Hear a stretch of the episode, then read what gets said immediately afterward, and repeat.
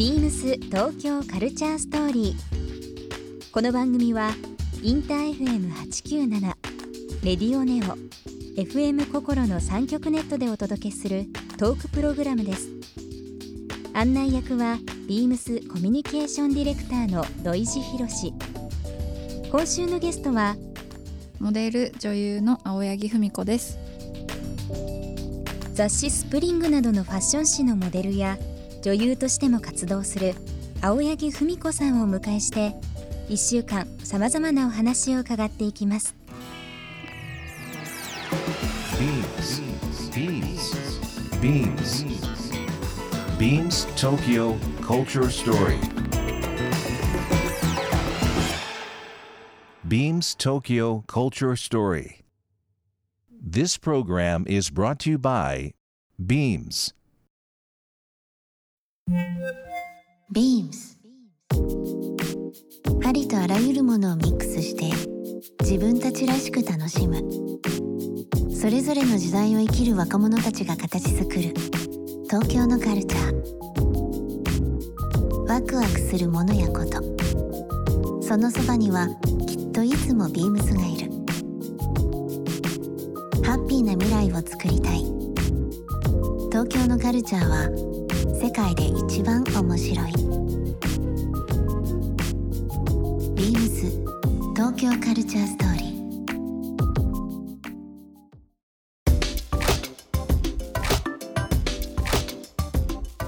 ちょっと青柳さんにお話伺いたいんですけど、はい別府ってズバリ面白いとこおすすめのお店も含めてうんうん。どんなとこですか、なんか的確な言葉で言い表すのが難しいんですけどでもみんなには行けば肌で感じられると思うとは言って、うん。とりあえず来てもらって案内したりするんですけどなんかこの街って文化があるんだねっていうのをすごい言ってくれてなるほただの温泉観光地でなんか温泉と美味しいご飯消費してど、うん。あー楽しかったねで終わるうん感じではなくて、建物はもう全体的に本当にクラシックでうん。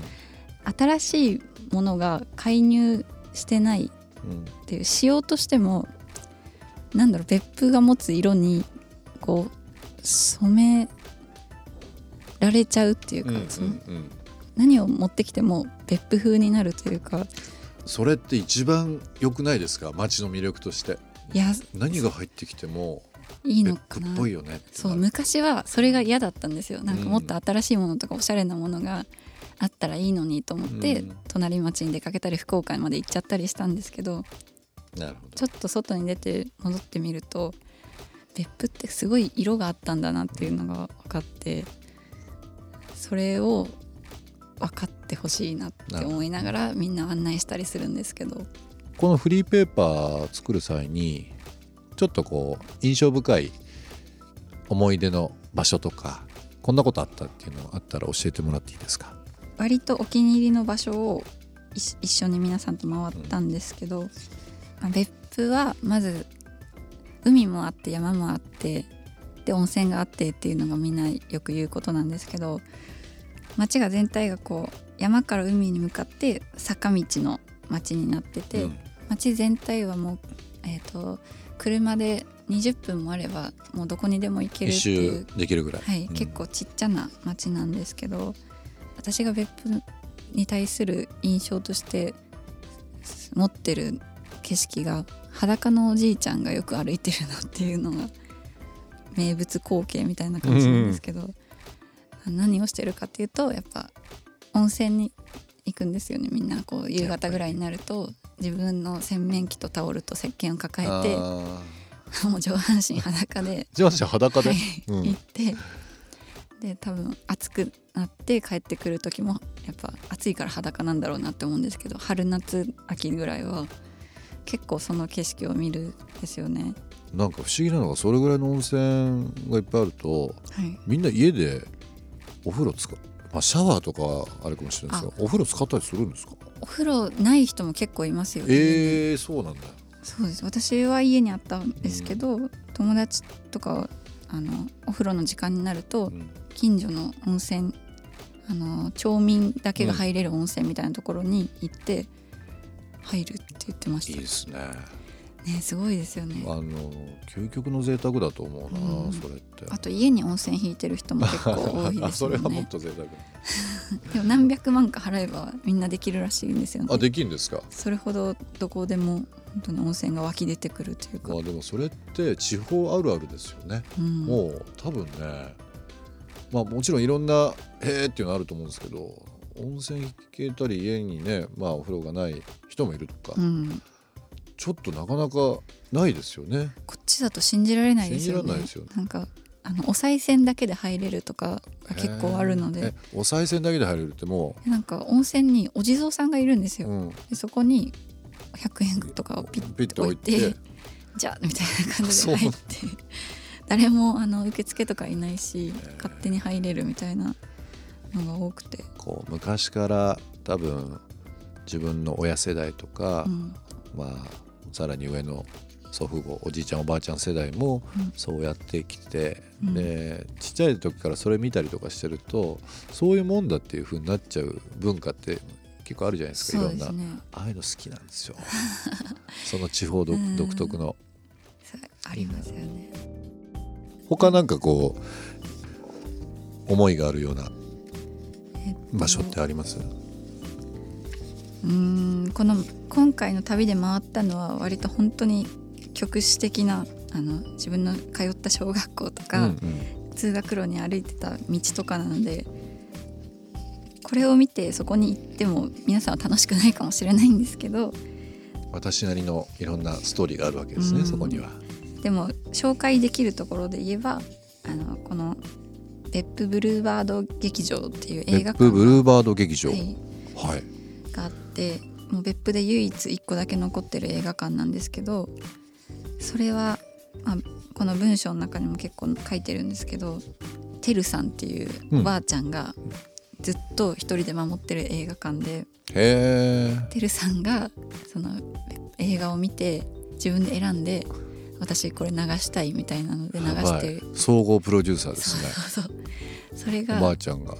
そうその映画のセレクトがすごいいいんですよね。へでー。なんかミニシアターで流れてるようなドキュメンタリーとかが好きっておばあちゃんは言ってたんですけど。でもうシネコンでああいう新作とかの 3D とかそんな映画あなんかもう。ほど遠くはい。もう短編ショートフィルムのそうそう。でも2本立てみたいな。はい。そうそうですね。それこそ2本立てだった時代に私は通ってたんですけどあのまだ最初の方とか見逃したところとかをもう一回見れる時代映画館。もう入れ替え制じゃないよ時代の。ねあれ。いやまさに本当てるさん目線のすごいいい映画がいつもやってるんですよ。しかもあの映画館行くと誰もいなかったりして受付とかにてるさんの携帯番号書いてあってえー、中にいます電話してくださいって書いてある張り紙が貼ってあったりとかして。えで私一回ちょっと遅れて行ったことあるんですけどあの始まってるのに遅れて。そしたら「あじゃあ今から流すね」みたいな感じで。そう 流してくれー、た開りとかして。演時間関係なしで。そう。お客さんがいなかったらやっぱ流してないんで私一人だけだったんですけどあじゃあ遅れてるけどあなたのために流すねみたいな感じで流してくれたりして。すごいいいストーリーじゃないですか、うん。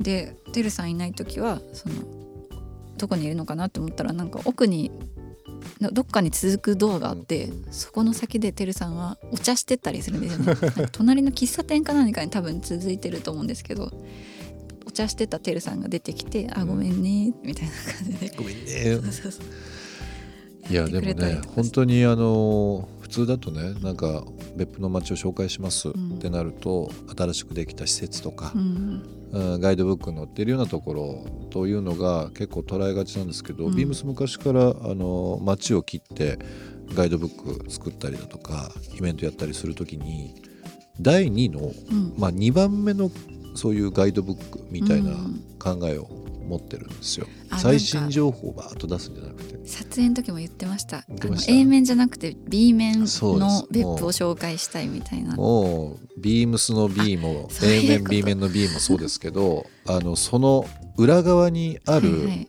かっこよさとか、うん普段見ないうん。何かわびさびとか、スタイルみたいなのっていうのはビームスっぽいので多分そこに出てるのも今の劇場もそうですしあとうん。競輪場とかね、はいはい。なんか普段多分ガイドブックにそのメインで出てくるビジュアルじゃないようなものっていうのがパッとうん。出てきて、ちょっとノスタルジーだしなかなか体験できようできないようなところっていうのを紹介してるかもしれないですね。いや本当それがありがたくて物事の良さってやっぱり表と裏両方見てないとわからないじゃないですか。でまさに別府とかは本当にただ普通に観光しに行ったらすごい地味なのでだからその観光ガイドブックを、まあ、見なくてもただ自分の足で歩いて何かを感じて初めて別府の良さって現れるんだろうなっていうのはすごい感じるので。ビームス東京カルチャーストーリー。番組では皆様からのメッセージをお待ちしています。メールアドレスは beams897 アットマークインター FM.jp ツイッターはハッシュタグ beams897 ハッシュタグビームス東京カルチャーストーリーをつけてつぶやいてください。またもう一度お聞きになりたい方はラジコラジオクラウドでチェックできます。ビームス東京カルチャーストーリー。明日もお楽しみに。ビームス。ビームス広島松亀圭です。出身は神奈川ですが19歳で広島に移り住んで広島の方々の地元愛に触れました。僕は大の広島カープファンで幼い頃から父に連れられてよく観戦していました。広島では地元ならではのカープ情報が得られるのでますますカープ熱が増すばかりです。最近はなかなかチケットが手に入らないことが多いのですがそんな時には近所の居酒屋カープ取りで、えーカープ観戦をしながら友人とお酒を飲むのが大好きです。ビームス東京カルチャーストーリー。Beams Tokyo Culture Story. This program was brought to you by Beams.